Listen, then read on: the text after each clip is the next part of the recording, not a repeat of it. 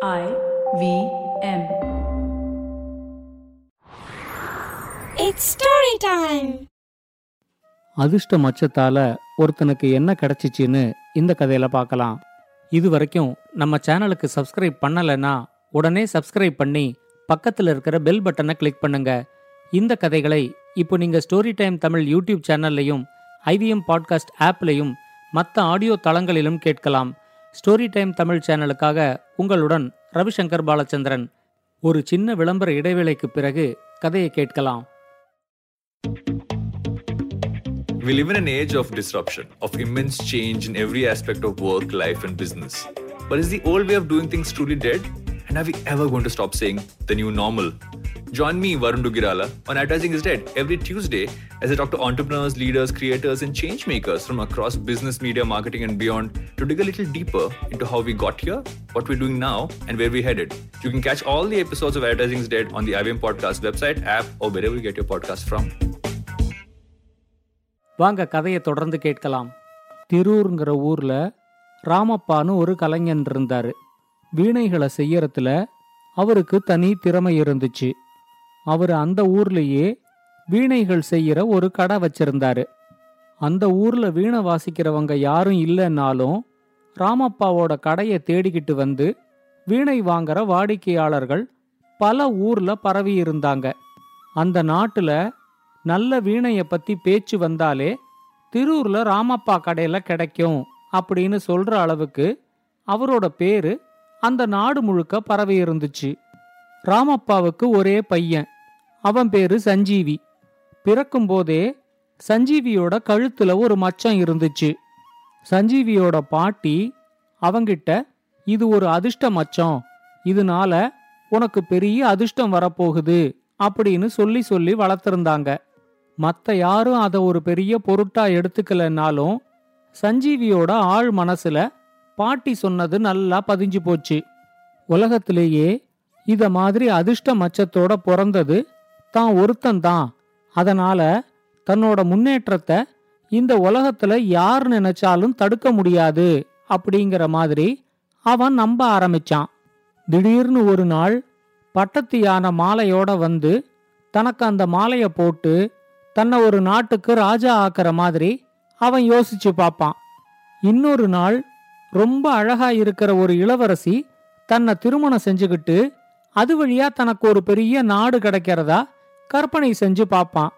இந்த உலகத்திலேயே யாருக்கும் கிடைக்காத ஒரு பெரிய புதையல் இந்த அதிர்ஷ்ட மச்சத்தினால தனக்கு கிடைக்க போறதாவும் அவன் யோசிச்சு பார்ப்பான். சஞ்சீவி எப்பவுமே உழைச்சு முன்னேறணும்னு நினைக்காம இத மாதிரி குருட்டு அதிர்ஷ்டத்தை நம்பிக்கிட்டு உக்காந்துருக்கிறது ராமப்பாவுக்கு ரொம்ப கவலைய கொடுத்துச்சு. அவருக்கும் இப்பெல்லாம் ரொம்ப வயசாயிடுச்சுங்கிறதுனால அவரு தனக்கு தெரிஞ்ச வீணை செய்கிற தொழில சஞ்சீவிக்கு கத்து கொடுத்து அவனை கடைய பார்த்துக்க சொன்னாரு. ஏதோ ஒரு வேலை பார்க்கணும் எப்படியோ பணம் சம்பாதிக்கணும் அப்படிங்கிறதுக்காக சஞ்சீவி இந்த வீணை கடையில உக்காந்துக்கிட்டாலும் அவனோட மனசு முழுக்க தனக்கு அதிர்ஷ்டம் அடிக்க போற நாளுக்காக காத்துக்கிட்டு இருந்துச்சு. திருூருக்கு பக்கத்துல இருந்த ஒரு பெரிய மலையில வீணை செய்யறதுக்கு ஏத்த மாதிரியான நல்ல மரங்கள் இருந்துச்சு. அப்பெல்லாம் மலையில இருக்கிற மரங்களை வெட்டுறதுக்கோ காட்டுல இருக்கிற மரங்களை வெட்டுறதுக்கோ யாருகிட்டயும் போய் அனுமதி வாங்கணுங்கிறது இல்லை. சஞ்சீவி அவன் கூட ஒரு கூலி ஆளை கூட்டிக்கிட்டு போய் தனக்கு வேணுங்கிற மரங்களை வெட்டி எடுத்துக்கிட்டு வந்துடுவான். திருூர்ல தயாராகிற நல்ல வீணைகளை பத்தி கேள்விப்பட்டு அந்த நாட்டோட இளவரசி தனக்கும் ஒரு வீணை வேணும் அப்படின்னு கேட்டு சஞ்சீவியோட கடைக்கு ஒரு அரசாங்க அதிகாரிய அனுப்பியிருந்தாங்க. அவரு வந்து கேட்ட உடனேயே தன்னோட அதிர்ஷ்ட மச்சம் வேலை செய்ய ஆரம்பிச்சிருச்சு அப்படின்னு தான் சஞ்சீவி நினைச்சான். அந்த அதிகாரி கிட்ட ஒரு வாரத்துல ஒரு நல்ல வீணைய செஞ்சு நானே இளவரசி கிட்ட நேர கொண்டு வந்து தரேன் அப்படின்னு சொல்லி அவரை அனுப்புறதுக்கு முயற்சி செஞ்சான். அவரு சொன்னாரு இளவரசிக்கு வீணை வாசிக்கெல்லாம் தெரியாது. சும்மா வீணை மேல ஆசைப்பட்டு ஒரு வீணைய வாங்கி வச்சுக்கணும் அப்படின்னு நினைக்கிறாங்க. நீங்க கடையில விற்பனைக்காக வச்சிருக்கிற ஏதாவது ஒரு வீணைய கொடுத்தா கூட போதும் அப்படின்னு சொன்னாரு. சஞ்சீவியோட கடையில அப்ப விற்பனைக்காக ஆறு வீணைகள் தயாராகவே இருந்துச்சு. ஆனாலும் சஞ்சீவி இந்த வாய்ப்பை பயன்படுத்திக்கணும் அப்படின்னு முடிவு பண்ணி இந்த வீணைகள் எல்லாமே பழுதடைஞ்ச வீணைகள். அதனால தான் இப்படி ஓரமா வச்சிருக்கிறேன். நான் ஒரு நல்ல வீணையை செஞ்சு எடுத்துக்கிட்டு வரேன். நீங்க இப்ப கிளம்புங்க அப்படின்னு சொல்லி அந்த அதிகாரிய வலுக்கட்டாயமா அனுப்பிவிட்டான். அடுத்த நாளே ஒரு நல்ல மரத்தை வெட்டி எடுத்துக்கிட்டு வர்றதுக்காக ஒரு கூலி ஆளை கூட்டிக்கிட்டு மலைக்கு கிளம்பிட்டான். ஒரு நல்ல பெரிய மரத்தை தேர்ந்தெடுத்து கூலி ஆளை விட்டு அந்த மரத்தை வெட்ட சொன்னப்போ அந்த மரத்துல திடீர்னு ஒரு தேவதையோட முகம் தெரிஞ்சிச்சு. சுத்தி எந்த மரங்களும் இல்லாம தனியா இருக்கிற இந்த மரத்தை வெட்டுறதுக்கு நீ ஏன் இப்ப முயற்சி செய்யற? அப்படின்னு அந்த தேவதை சஞ்சீவி கிட்ட கேட்டுச்சு. தேவதைய பார்த்த உடனே சஞ்சீவியும் வந்திருந்த கூலி ஆளும் ரொம்ப ஆச்சரியமாயிட்டாங்க. ஆனா கூட்டிக்கிட்டு வந்த கூலி ஆளுக்கு ரெண்டு காதும் கேட்காதுங்கிறதுனால தேவதை சஞ்சீவி கிட்ட என்ன கேட்டுச்சு அப்படிங்கறத அவரால புரிஞ்சுக்க முடியல.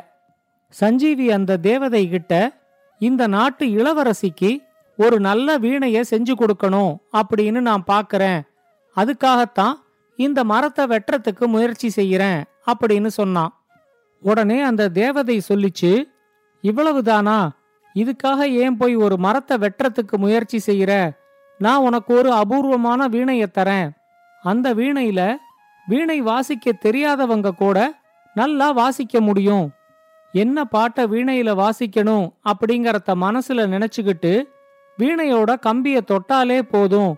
உடனே இந்த வீணை அந்த பாட்டை வாசிக்க ஆரம்பிச்சிரும்.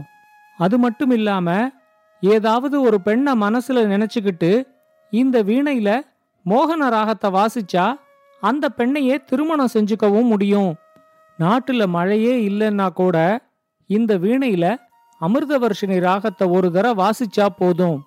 போதும் போதுங்கிற அளவுக்கு இடி மின்னலோட பயங்கர மழை பெய்யும். ஆனா இதெல்லாம் இந்த மரமும் நானும் இங்க இருக்கிற வரைக்கும் தான்.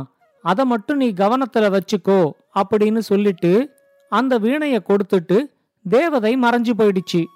அபூர்வமான வீணை ஒன்னு கையில கிடைச்ச உடனேயே அந்த தேவதை சொன்ன மாதிரியே இளவரசி சந்திரிகாவை நினைச்சுக்கிட்டு இந்த வீணைய வாசிச்சு அவங்கள திருமணம் செஞ்சுக்கிட்டு இந்த நாட்டுக்கே ராஜா ஆயிடணும் அப்படின்னு சஞ்சீவி ஒரு திட்டமே போட்டுட்டான். அவன் கூட வந்த கூலியாள் இந்த வீணைய கொடுத்து அந்த தேவதை உங்ககிட்ட என்ன சொல்லிச்சு? அப்படின்னு செய்கையில கேட்ட உடனே உன்ன மாதிரி ரெண்டு காதும் கேட்காத ஒருத்தரை நான் வேலைக்கு வச்சுக்கிட்டதுக்காக என்ன பாராட்டி இந்த வீணைய கொடுத்துச்சு அப்படின்னு சொன்னான்.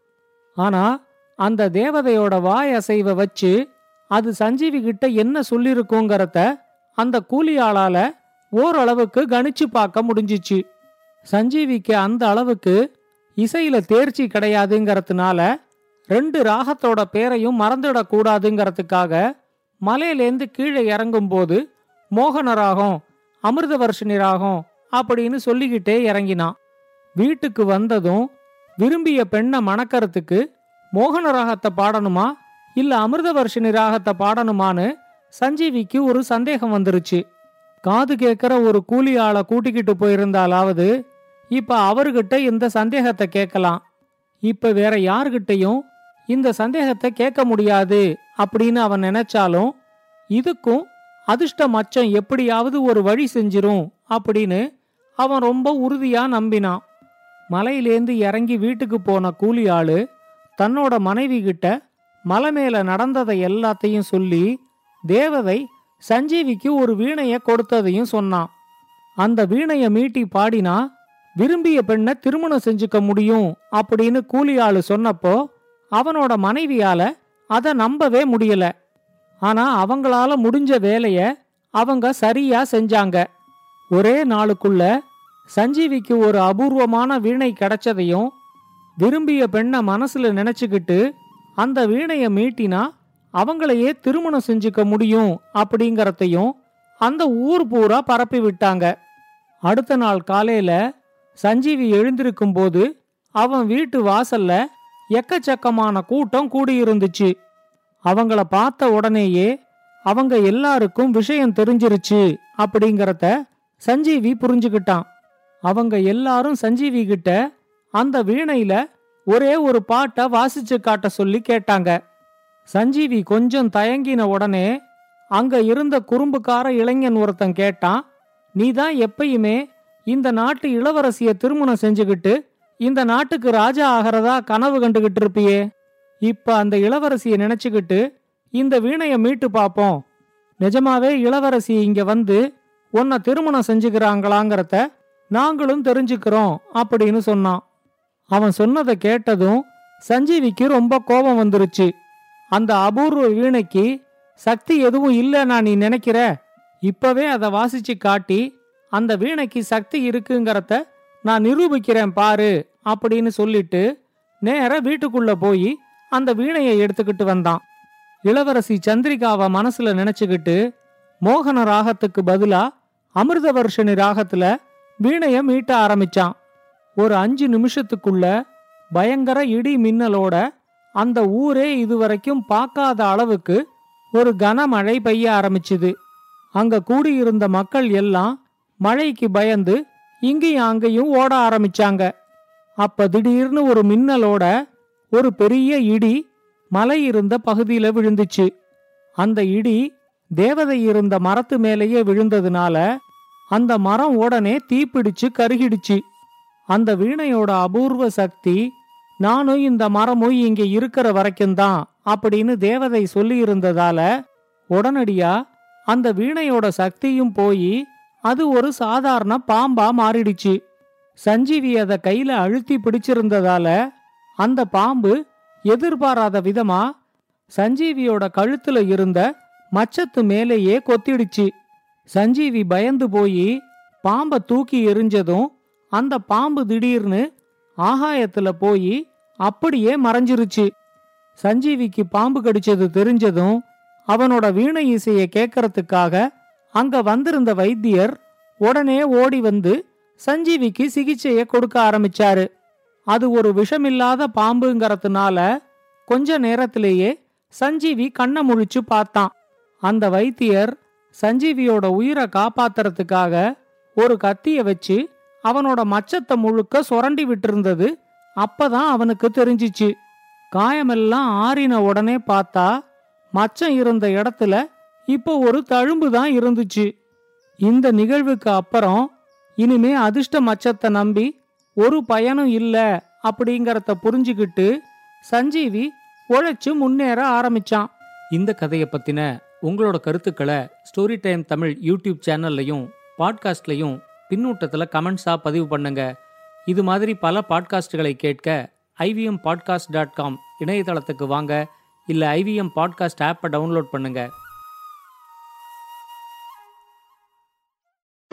Hey, everybody, let me tell you a little bit about what happened on the IVM Podcast Network this week. We've had some amazing stuff, right? I mean, like, I don't know if you're aware of the redoing or the rebranding of the Traveling Professors show. We called it now Smarter with Sid, with Siddharth Deshmukh. This week, he examines Netflix getting into e commerce and will this affect how Amazon's dominating the space? Also, let me give you another quick hits to join up on. So on Cyrus Says, Cyrus was joined by Olympic equestrian Imtiaz Anis. And Nishan Burla from the Triangle Offense podcast showed up on Thursday's Cock and Bull to talk about the NBA Finals. On Nankari Sadaf and Archie, we're joined by Keshu Chaturvedi of the Tere Mere Raste podcast. On Storytellers and Storytellers, talks to talk to Ashim Mathur from Dolby. And don't forget to follow us on Facebook, Twitter, LinkedIn, and Instagram to keep up with what's going on on the network. And with that, let me also just finally thank our sponsors. They're what makes things possible. We'd like to thank Seat, Cred, Global Victoria, Bank of Baroda, Intuit India, and Lenovo. Thank you so much for making this possible.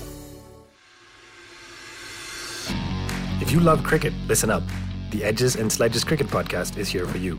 Hosted by DJ, Varun, and me, Ashwin, we bring a fun, fresh fan's point of view to talking all things cricket. Sometimes it's just the three of us, sometimes we have guests, including current and former international cricketers. For new episodes every week, check out the Edges and Sledges Cricket Podcast on the IVM app, website, or wherever you get your podcasts.